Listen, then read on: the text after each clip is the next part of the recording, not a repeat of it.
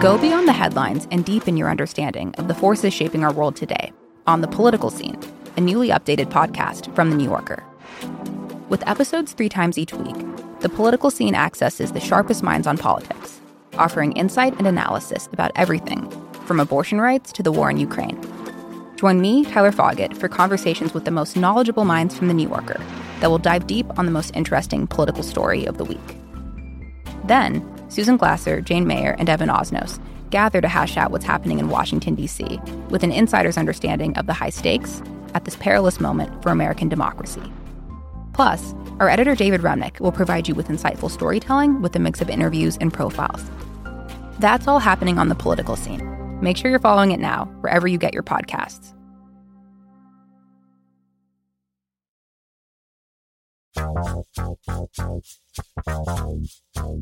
I'm Jason Kander. I'm Ravi Gupta. And I'm Grace Lynch. And this is Majority 54, the podcast for meaningful conversations that change minds, change votes, and win elections. Already people are excited because they heard Grace's voice and they're like, ooh, it's going to be a good one. So, uh, what have y'all been up to? There's no Bills game this week, so I want to ask you, Grace, when your team, the Seattle Seahawks, traded away Russell Wilson, I don't know if you remember what I texted you. Do you remember? You texted me that it was ultimately going to be a good thing. And I wasn't in a place where I could hear that information. And I stand I by the fact that I was at a phase of mourning in which I was just not in a place to hear it. Have I enjoyed how the season seems to be playing out thus far with our, our relative trade off of quarterback? Yeah, I am. I, I don't wish ill for Russell. I still, you know, hope that he has a very Russell. fulfilling life outside of football. All right. Well, so I think the point of this question from Ravi was Aren't I insightful about football? And Yeah, okay. No, Ravi, you wanna know what the win. real- You no, no, no. get it. You wanna know what the point it. is? Congratulations. The other point of this was to get out ahead of any critique that we think that football talk is only for guys. You know, I'm Oh. trying to see around these corners. Yeah, no, it's not. All of my texts from my mom are about the Seahawks. um, all right then. Well, This is the third point. Actually, I'm not gonna. We have to talk about Keep this a little bit longer. Keep going. There's there was one person on Twitter that really doesn't like. There's probably many people out there that really don't like that we open the show with football, and so I just wanted to make sure for that listener, if they're still around, that we haven't forgotten about you. Even though the Bills didn't play, I, I thought about you this week and made sure we would start so, with football. so you're just trolling this one yeah. Listener. I'm, pr- All right. I'm training them. We're training an army of people to go out there and deal with the trolls from the right wing. Look, it's like it's like they, Tom Brady says to his team when he's yelling at them. Look, if this is if you can't handle this, you're not going to be able to handle the pressure of the game. And that's if you can't handle my trolling audience, you can't you can't handle the pressure of our politics. You know. I like thinking of Ravi as troll training. That's actually a you really go. helpful way for me to compartmentalize you in my mind. Yeah, nobody's going to be more prepared than our bakers from Kansas out there. They're going to be out there. They're prepared for whatever comes their way. I'm thinking about you. All right, exciting news. Uh, in honor of election night, we're doing an election night box giveaway. You can enter to win on Twitter by following at Majority54 and Wonder Media's account, uh, which is at WMN.media, and retweeting the pinned tweet. Prize includes at home cocktail kits, leather coasters, playing cards, and early access to Majority 54 and Wonder Media Network merch from the new collection launching this Friday, October 28th, which includes very fun grab and or hats. Stay tuned the next few weeks as we have a few more election night activities in store that we're excited to share with you. All right, we are on to talking trash. We have a couple of Ron DeSantis items. Ravi, you go ahead and take away this first one. I mean, this is a fun one. This is some memoir by somebody who went to school, uh, Yale University, with Ron DeSantis.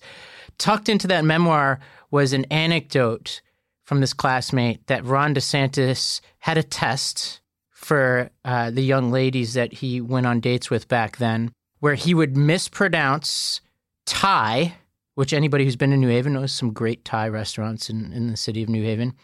But he would say thigh, and he would purposely try to see if his date would correct him, and if the date corrected him, then uh, he kno- he would know that that that person wasn't for him because he doesn't want people correcting him. I guess.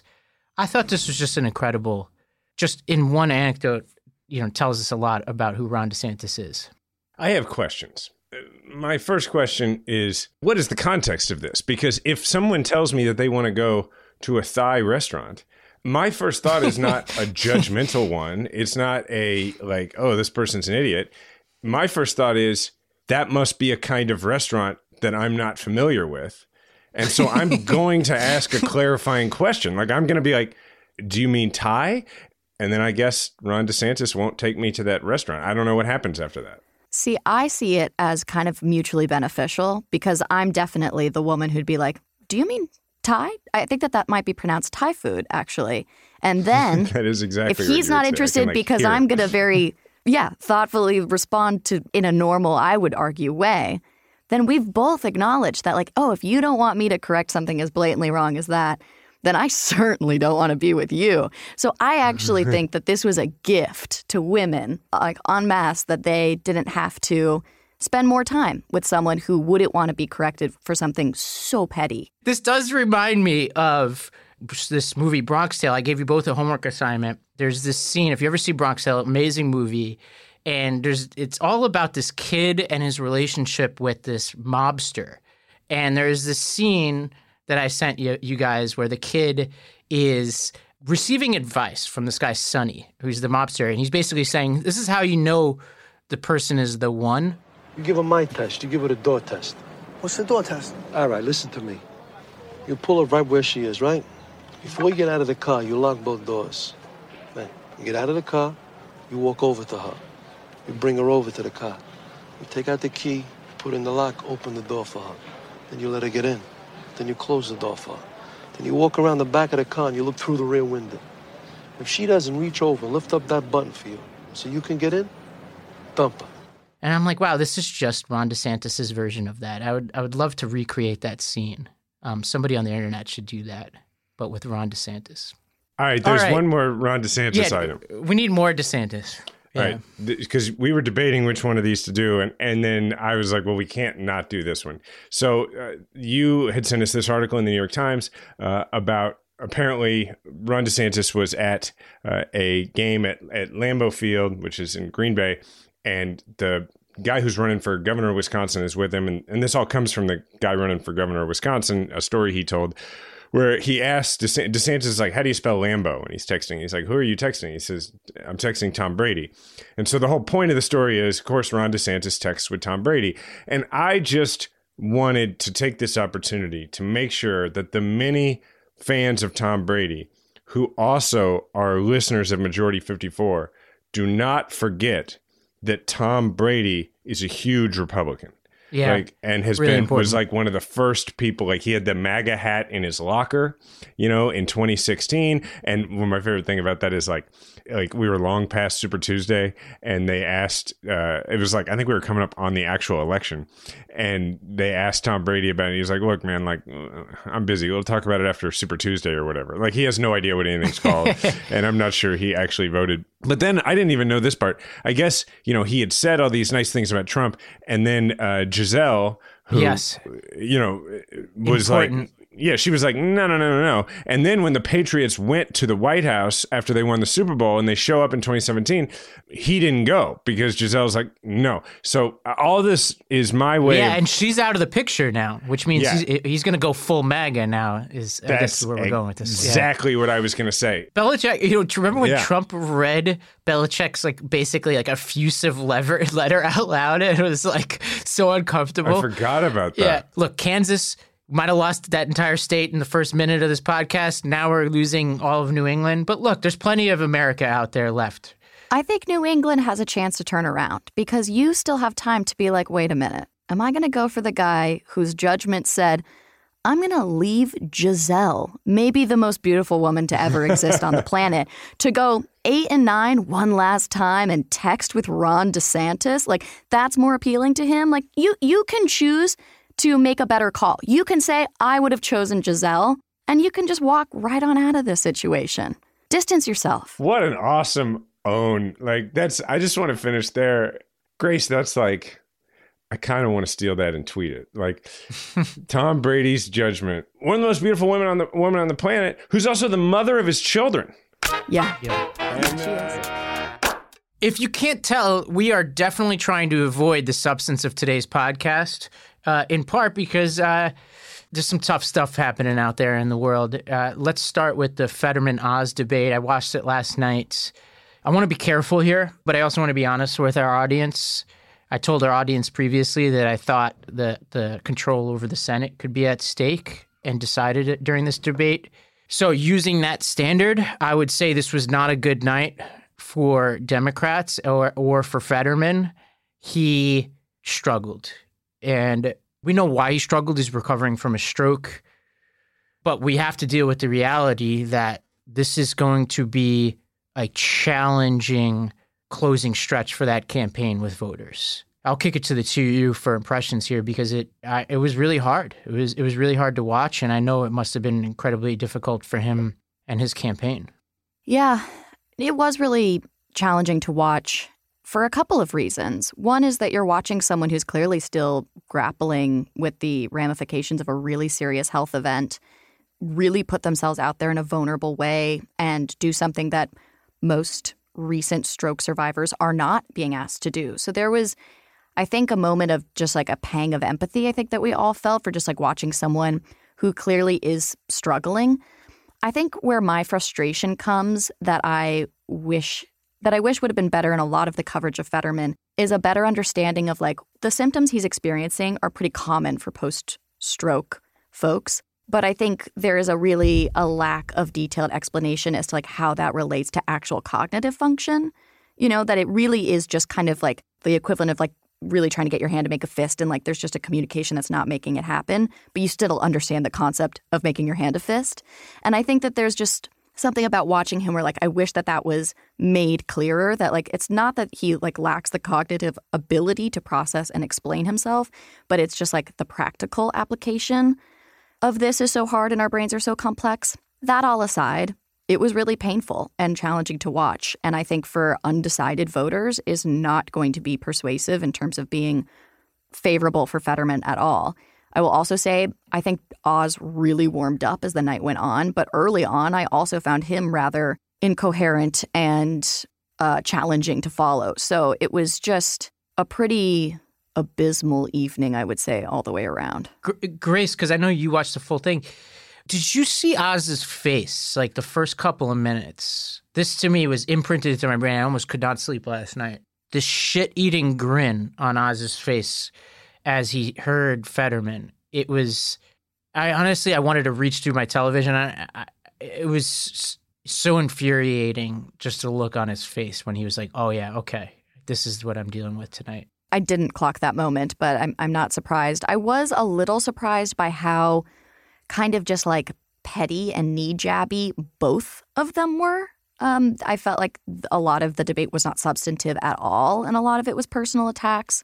I did think that Oz's line towards the end of like, "Oh, I must not have said that clear enough for you," didn't land well and probably didn't earn him any favors. But on the whole, there was also something to be said for the fact that he, you know, he didn't use kid gloves at all. I would say how much do we think these debates are really going to matter? Because, like, they're targeted at this point, like what we're talking about are undecided voters. And both of you watched the entire thing. I, as I've mentioned before, Diana's been out of town and I'm outnumbered by the kids. So I've watched clips of it and that's it.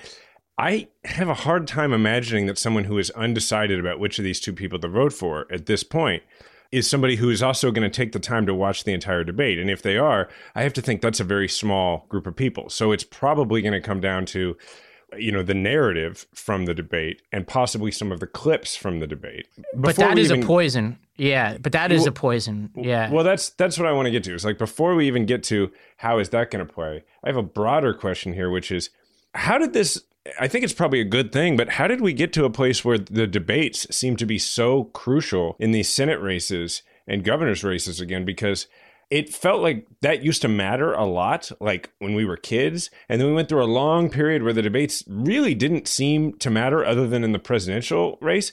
I, like in 2016, when I ran for the Senate, we prepped like hell for uh, the debate. And, and at that point, we had three debates on the schedule. And then we did the debate. And I'll be honest, like, I did very well. And then our opponent canceled his appearances at all the future debates, and it didn't matter. Like that, there wasn't. It, we didn't see any move in the needle because nobody saw it, and so I'm just yeah. wondering what happened here.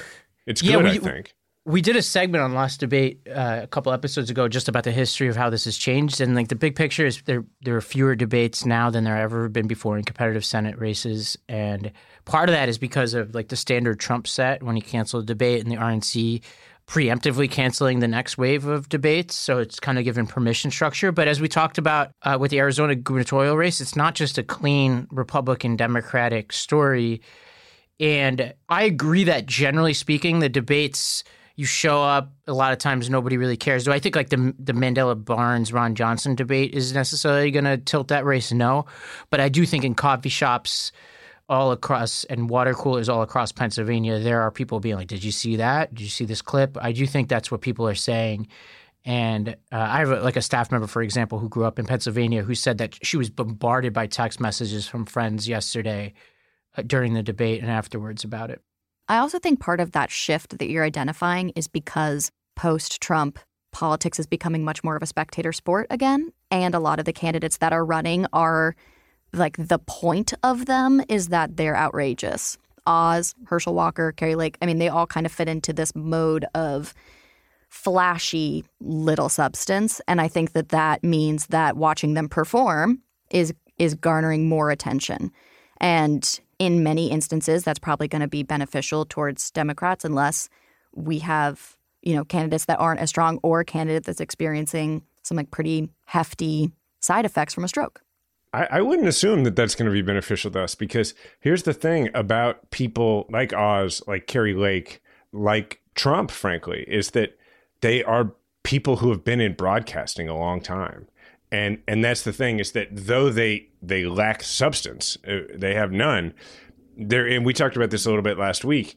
There is something about a level of comfort with being in front of a camera and performing, you know, and so that worries me, right? Because we are we're the nerds. Like like we're like no no no get like let's let's run the people who they pull the levers of government know what they're doing. And so I worry about that.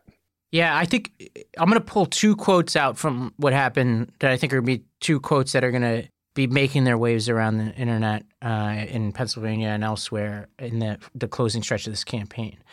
On the downside, this is Fetterman. Obviously, a lot of quotes from him not speaking clearly. I think the the worst of them was this fracking answer he gave. Uh, I, I I do support fracking, and I don't I don't I support fracking, and I stand and I do support fracking. Oh. Now he's trying to he's trying to I, collect I mean, I his words. Terrible for him. Yeah, he was trying to collect his words, but obviously they're going to we- weaponize that.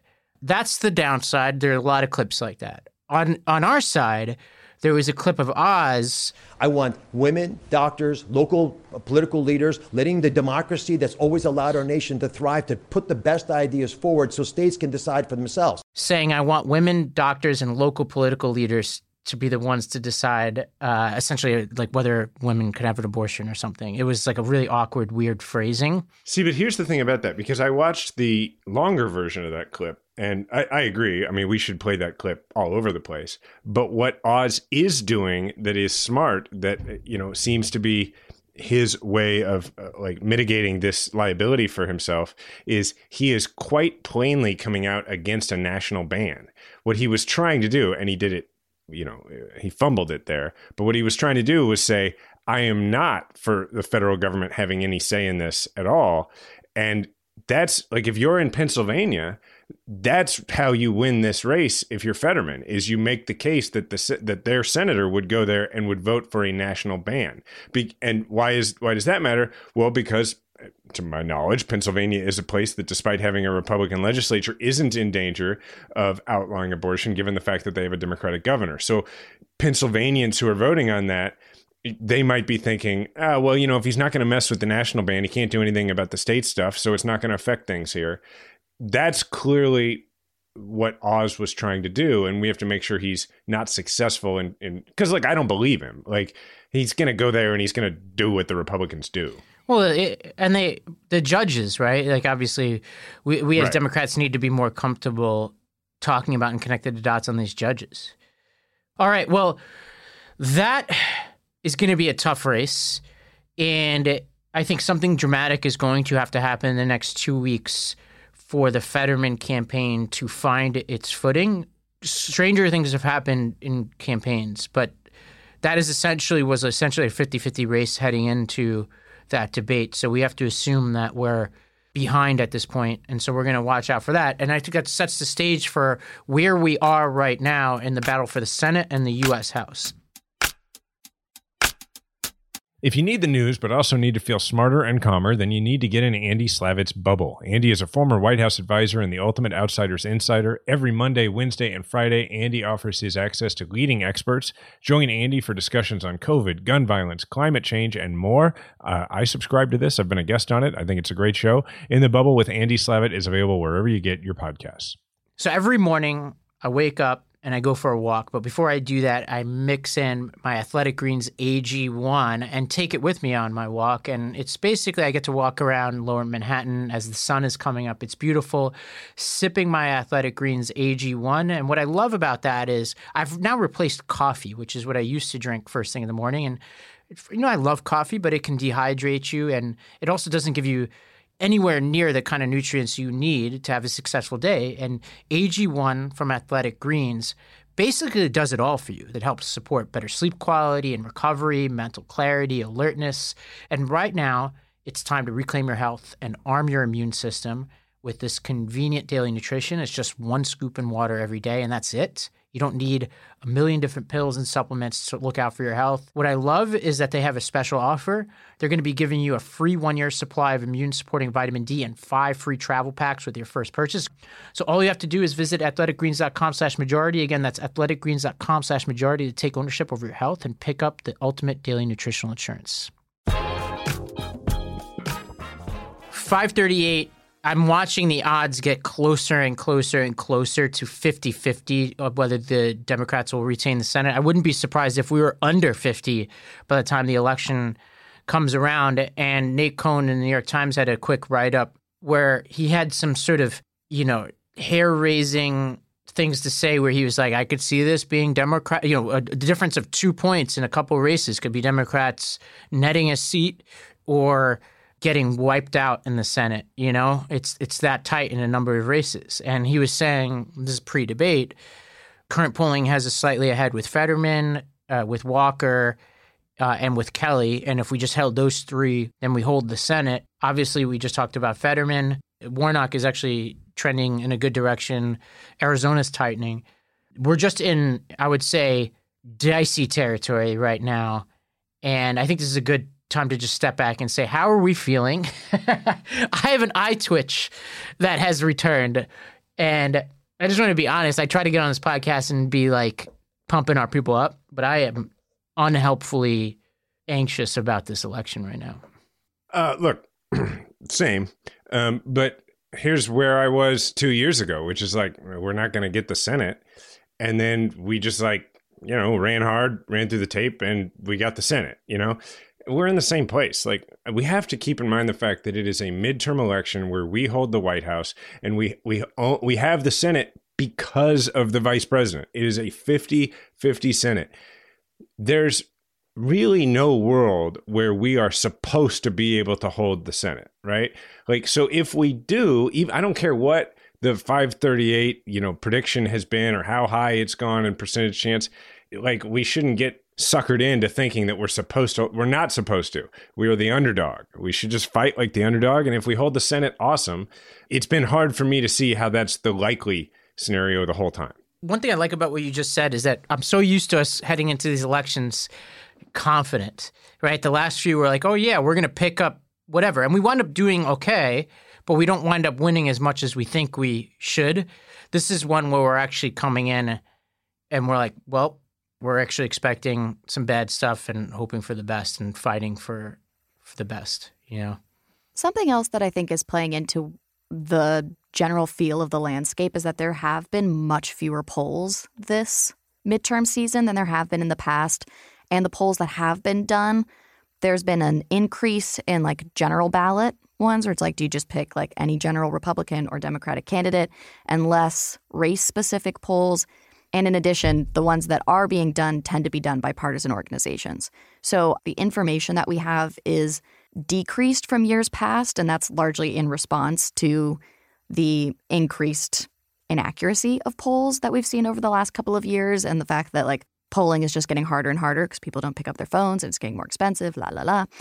So I think that that on some level is contributing to our sense of the landscape that like things feel less clear and more extreme on the one hand, it's a midterm election where we hold the White House, so we're supposed to lose seats. On the other hand, it's a midterm election. It's going to come down to turnout. I mean, that's what it's going to come down to. Like we talk a lot about persuading these, uh, you know, undecided voters, but it's a midterm election. There's not that many undecided voters who are going to vote. Like that's the truth of it, right? It, it, what it really comes down to is are we going to get more of our people out than they're going to get of their are our people more pissed off and or concerned about what will happen then their people are pissed off. Like that's what gives me some sense of optimism is that we have some control over that. Like we can work on mobilizing uh, the people in our lives to go vote uh, because that's ultimately what it's going to come down to in a midterm. I agree and i think this is just we've said it many times on this podcast and this is as good a moment to remind ourselves and our listeners control what you could control worry about what you can control, do something about it. And I think for me, I'm just over the border of Pennsylvania, which is where I'll be heading this weekend and knock some doors, play my part. And I think for our listeners, that's all you can do is play your part. And, you know, hopefully when we look back, we'll say, all right, this was the urgency we needed, right? We we didn't head into this race complacent in any way and this pushed us to do everything we possibly could to maximize our chances. So we're talking about messaging to voters about the importance of judges, and we've had some federal judges the past week uh, give us some material to work with uh, and some rather frustrating and puzzling rulings. We had three in this past week, and I'll just click them off. Like we don't have to go through this sort of legal reasoning here because these are largely partisan decisions as I see them. We had Clarence Thomas intervening to issue a stay so that Lindsey Graham didn't have to testify in Georgia um, about the criminal investigation into Donald Trump, which is a rather puzzling ruling. Uh, we had a federal appeals court in the Eighth Circuit grant to stay, basically putting into jeopardy the student loan forgiveness for Biden. Uh, and then we had the Fifth Circuit rule the Consumer Financial Protection Bureau unconstitutional, all in one week. So it's important to underline that the federal judiciary is getting brazen here. And I'm wondering whether any like how how we can talk to voters and people in our lives about why the judiciary is important because Republicans are so good at it where we seem to talk about it a lot less. I think the reason that we do it so poorly is because we are so adamant about making the distinction between judicial decisions and legislative decisions and the average person just doesn't care. At the end of the day it's something the government did and we don't have to explain how you know these judges get put in place and how it affects we don't have to do that because it's true. Like who's in the senate? Who's in the white house? That's what predicts the outcome of who gets into these judicial positions. So why don't we just say like did you see this? Like did you see that uh, the student loan thing that the republicans are trying to stop the student loan uh, forgiveness from happening? Did you see that they're trying to get rid of the agency that keeps payday lenders from screwing you over? Like, and then, like, if people have follow up questions, you can be like, yeah, well, those judges were put in place by Republicans.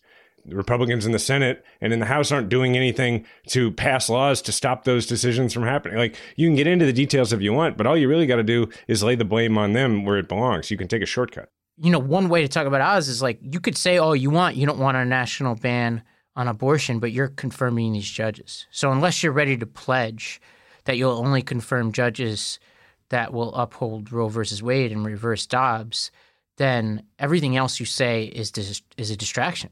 Yeah, or at a minimum that you're willing to pledge that you will only confirm judges who say that they would, you know, not uphold a, a national ban on abortion passed by the Senate, right? Because there would be a lawsuit after that. So I, my point is like there's no reason in the world to think of these things as separate. These were the outcomes that Republicans wanted. They put the uh, pieces in place to get these outcomes, they should own these outcomes. Yeah, it gets to the Senate, right? Why why the Senate is so important. Like obviously the odds in the House are low. The Senate, if we can hold it, then Biden can continue to confirm his judges. And that would be huge. Another two years where we can confirm people to the federal bench, uh, hopefully more than two years but at least another two years. You know, as we know from the Trump years, they stacked the judiciary in such a short period of time. And we have to be super aggressive if we are able to hold in confirming judges. And I would say, even if we don't hold the Senate, I'm hoping that we have a lame duck session we, whatever is out there, it's got to be a huge priority.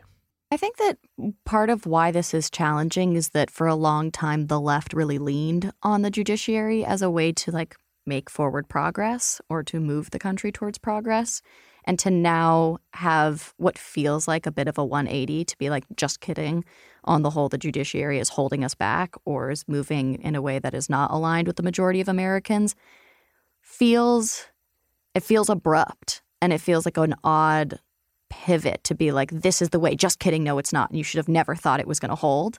Like, I remember Kate Kelly saying, like, we need to fall out of love with the Supreme Court. And there's something about that that I found helpful because it was at least acknowledging that, like, that love was at least at one point there, but like, it's a process to move away from it. And so I sometimes I think that it's helpful, Jason, when you say like you just have to like put this on Republicans and like take the specificity out of it. But I think that there there is a reason why it is like taking so long for us to kind of like get up to speed because I do think it's like a bit of a larger pivot in terms of a messaging shift because we have to use the same villain essentially or the same counterpart even though the mechanism is changed. It's a good point because the other piece of it is that you know we are we are the party that actually respects the institutions as they were set up uh, in in our government we tend to. And so like our sort of instinct is to be like well you know that's that's a separate branch.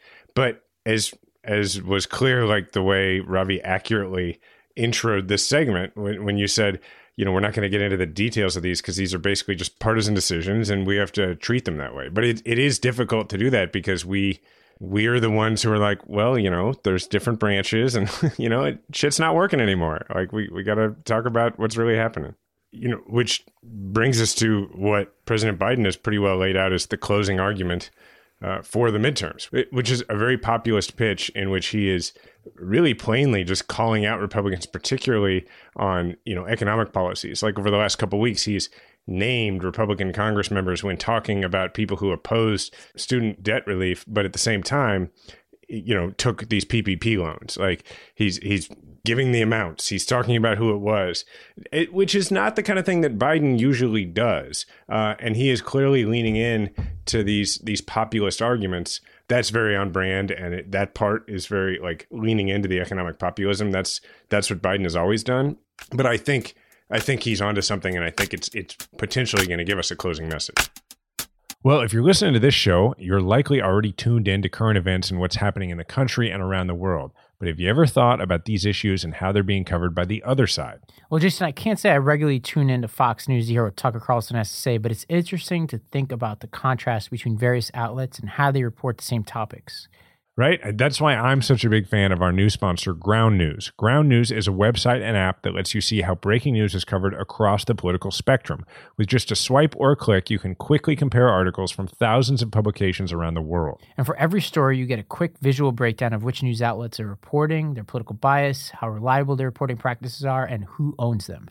You can also use the blind spot feature to see which stories are being heavily covered by only the left or the right. So if you typically read more left leaning news, you can use the Ground News app to discover how key issues are being framed in many red states by right leaning publications. And during the midterm season, you can use Ground News to see how the right and the left are covering the elections and what coverage you might have missed. It's a fantastic tool to expand your media diet and start to understand why we're so divided on so many issues and where we might be able to find some common ground. Go to ground.news slash M54 or click the link in the show notes to get 15% off any subscription for as little as $1 a month. That's ground.news slash M54. I talk to a lot of people about fitness and nutrition and wellness. The number one step, most important step, is awareness. And that's why I like Everlywell they have over 30 at home lab tests, and you'll be able to choose a test that makes sense for you. Uh, tests like women's health tests and food sensitivity tests. They also have high quality vitamins and supplements to support your overall health. And here's how it works they'll ship you products straight to you with everything you need in one package. And you could take your at home lab test and collect your sample and use the prepaid shipping labels that they have to mail the test back to a certified lab. And you're going to get your results either by phone or to a device in just a matter of days. And you could share those results with your primary care physician to help guide your next steps. And it's really simple. Over 1 million people have trusted Everlywell to support their health and wellness, and you should too. For listeners of our show, Everlywell is offering a special discount of 20% off an at-home lab test at everlywell.com slash majority54. That's everlywell.com slash majority54 for 20% off your next at-home lab test. That's everlywell.com slash majority54. For Grab an Oar slash Road to the Midterms, uh, we have a, a segment that Grace has put together. So, Grace, tell us about what we're about to listen to. Yeah, I had a really lovely opportunity to speak with a Majority 54 listener, Justin Vogel. Justin's a teacher at Creekside High School in St. Johns County outside of Jacksonville, Florida. And he uh, teaches AP Psych and academic research, but he also holds certificates in civics and history. He's just not actively teaching those subjects right now. But he reached out to us because he was invited to attend a paid professional development civics seminar in Florida, which is great. We love paid professional development opportunities.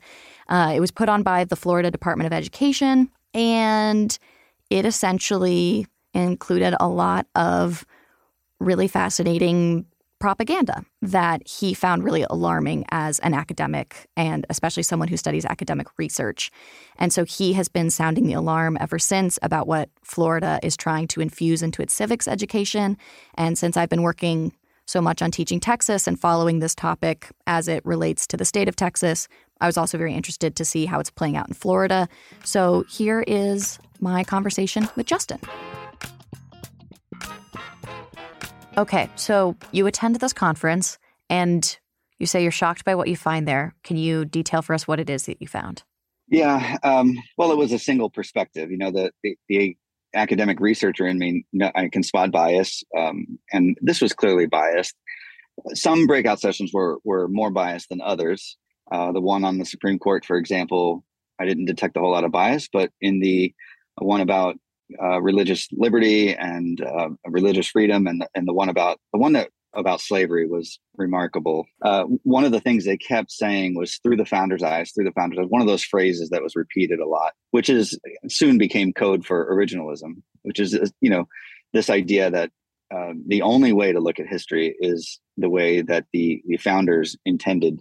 Um, the founders' intent at the time, which of course is a a difficult thing to do. First of all, it's it's flawed because not all the founders agreed. How how do they all have a single perspective? That's fundamentally flawed. But the uh, breakout session that I just referred to had a map up on the screen and and uh, with with arrows coming out of Africa, and it said that the the presenter said that only four percent of the slave trade was coming to the Americas during this time frame, which of course begets the notion that that uh, or at least that doesn't acknowledge the the idea that we were in America were were breeding slaves.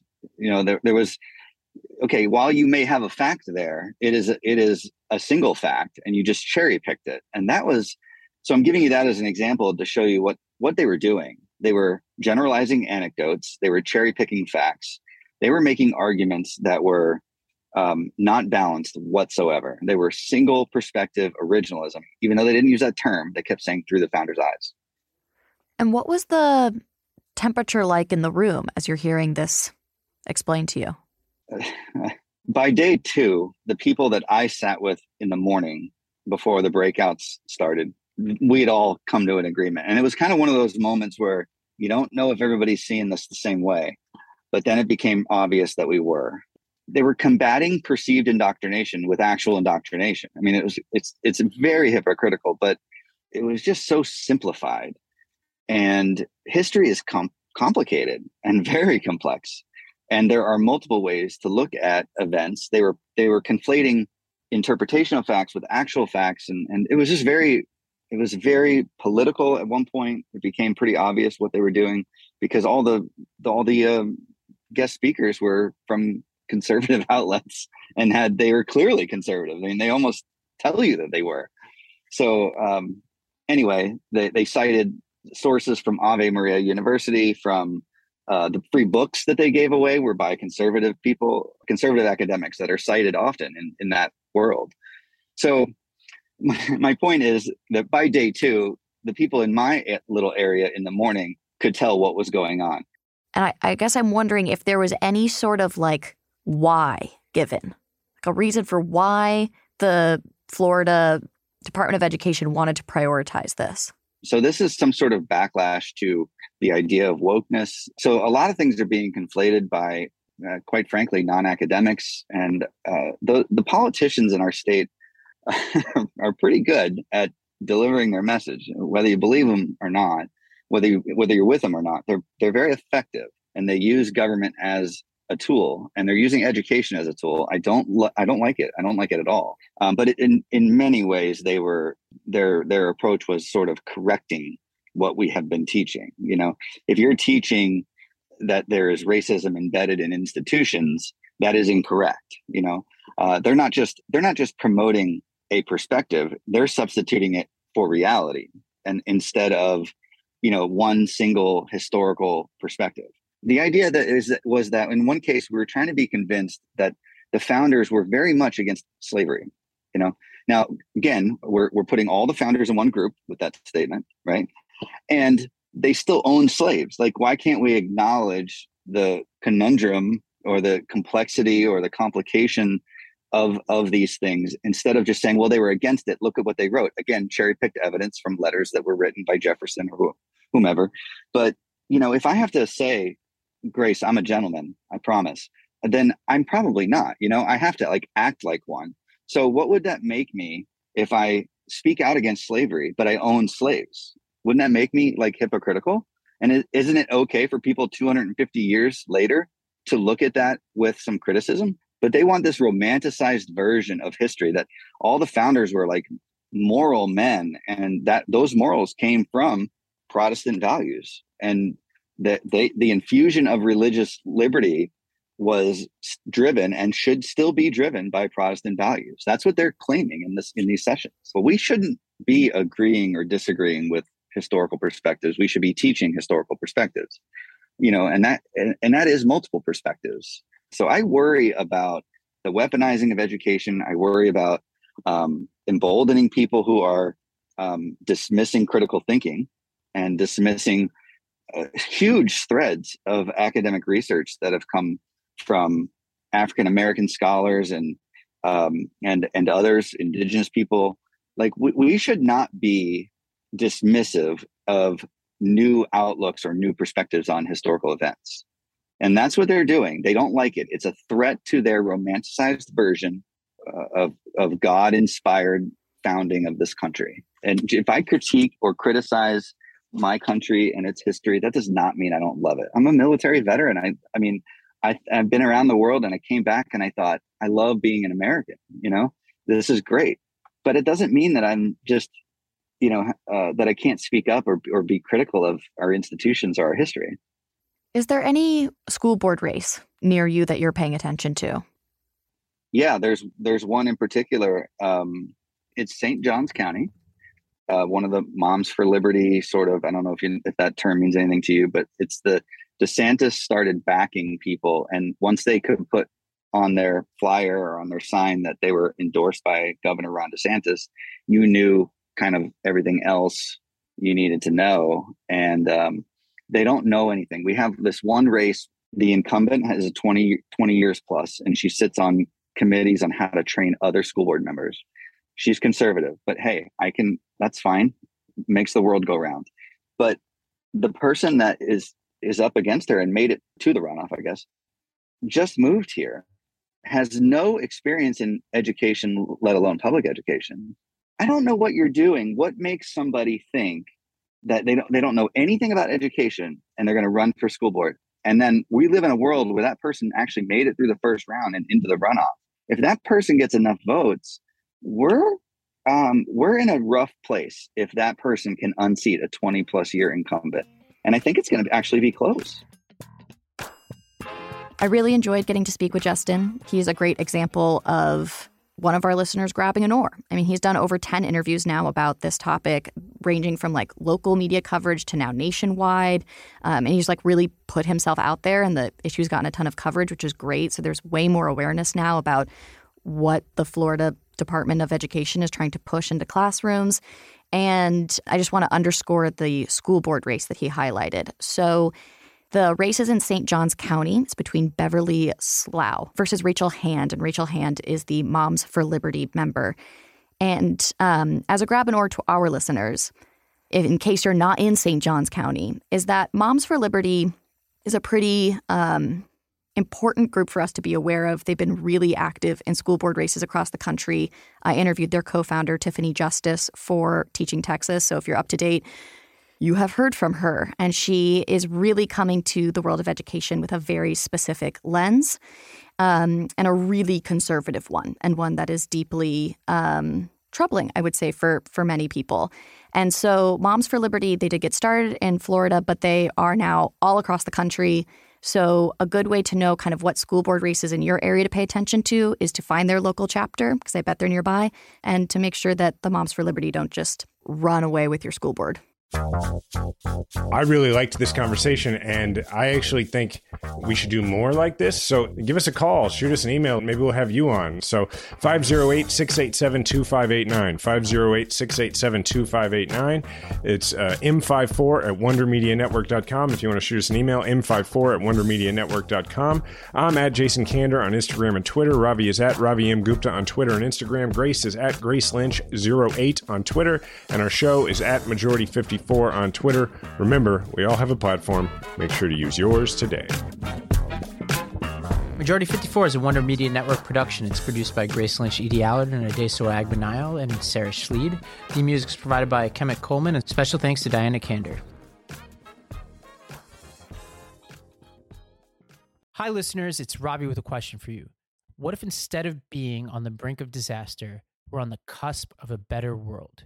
For that answer, I recommend listening to the What Could Go Right podcast. Each week, Progress Network founders Zachary Karabell and executive director Emma Varvaloucas dive into the biggest news and most pressing topics of our time, from elections to climate change, and make the case for a brighter future with guests like Harvard professor Arthur C. Brooks and California State Senator Robert Hertzberg.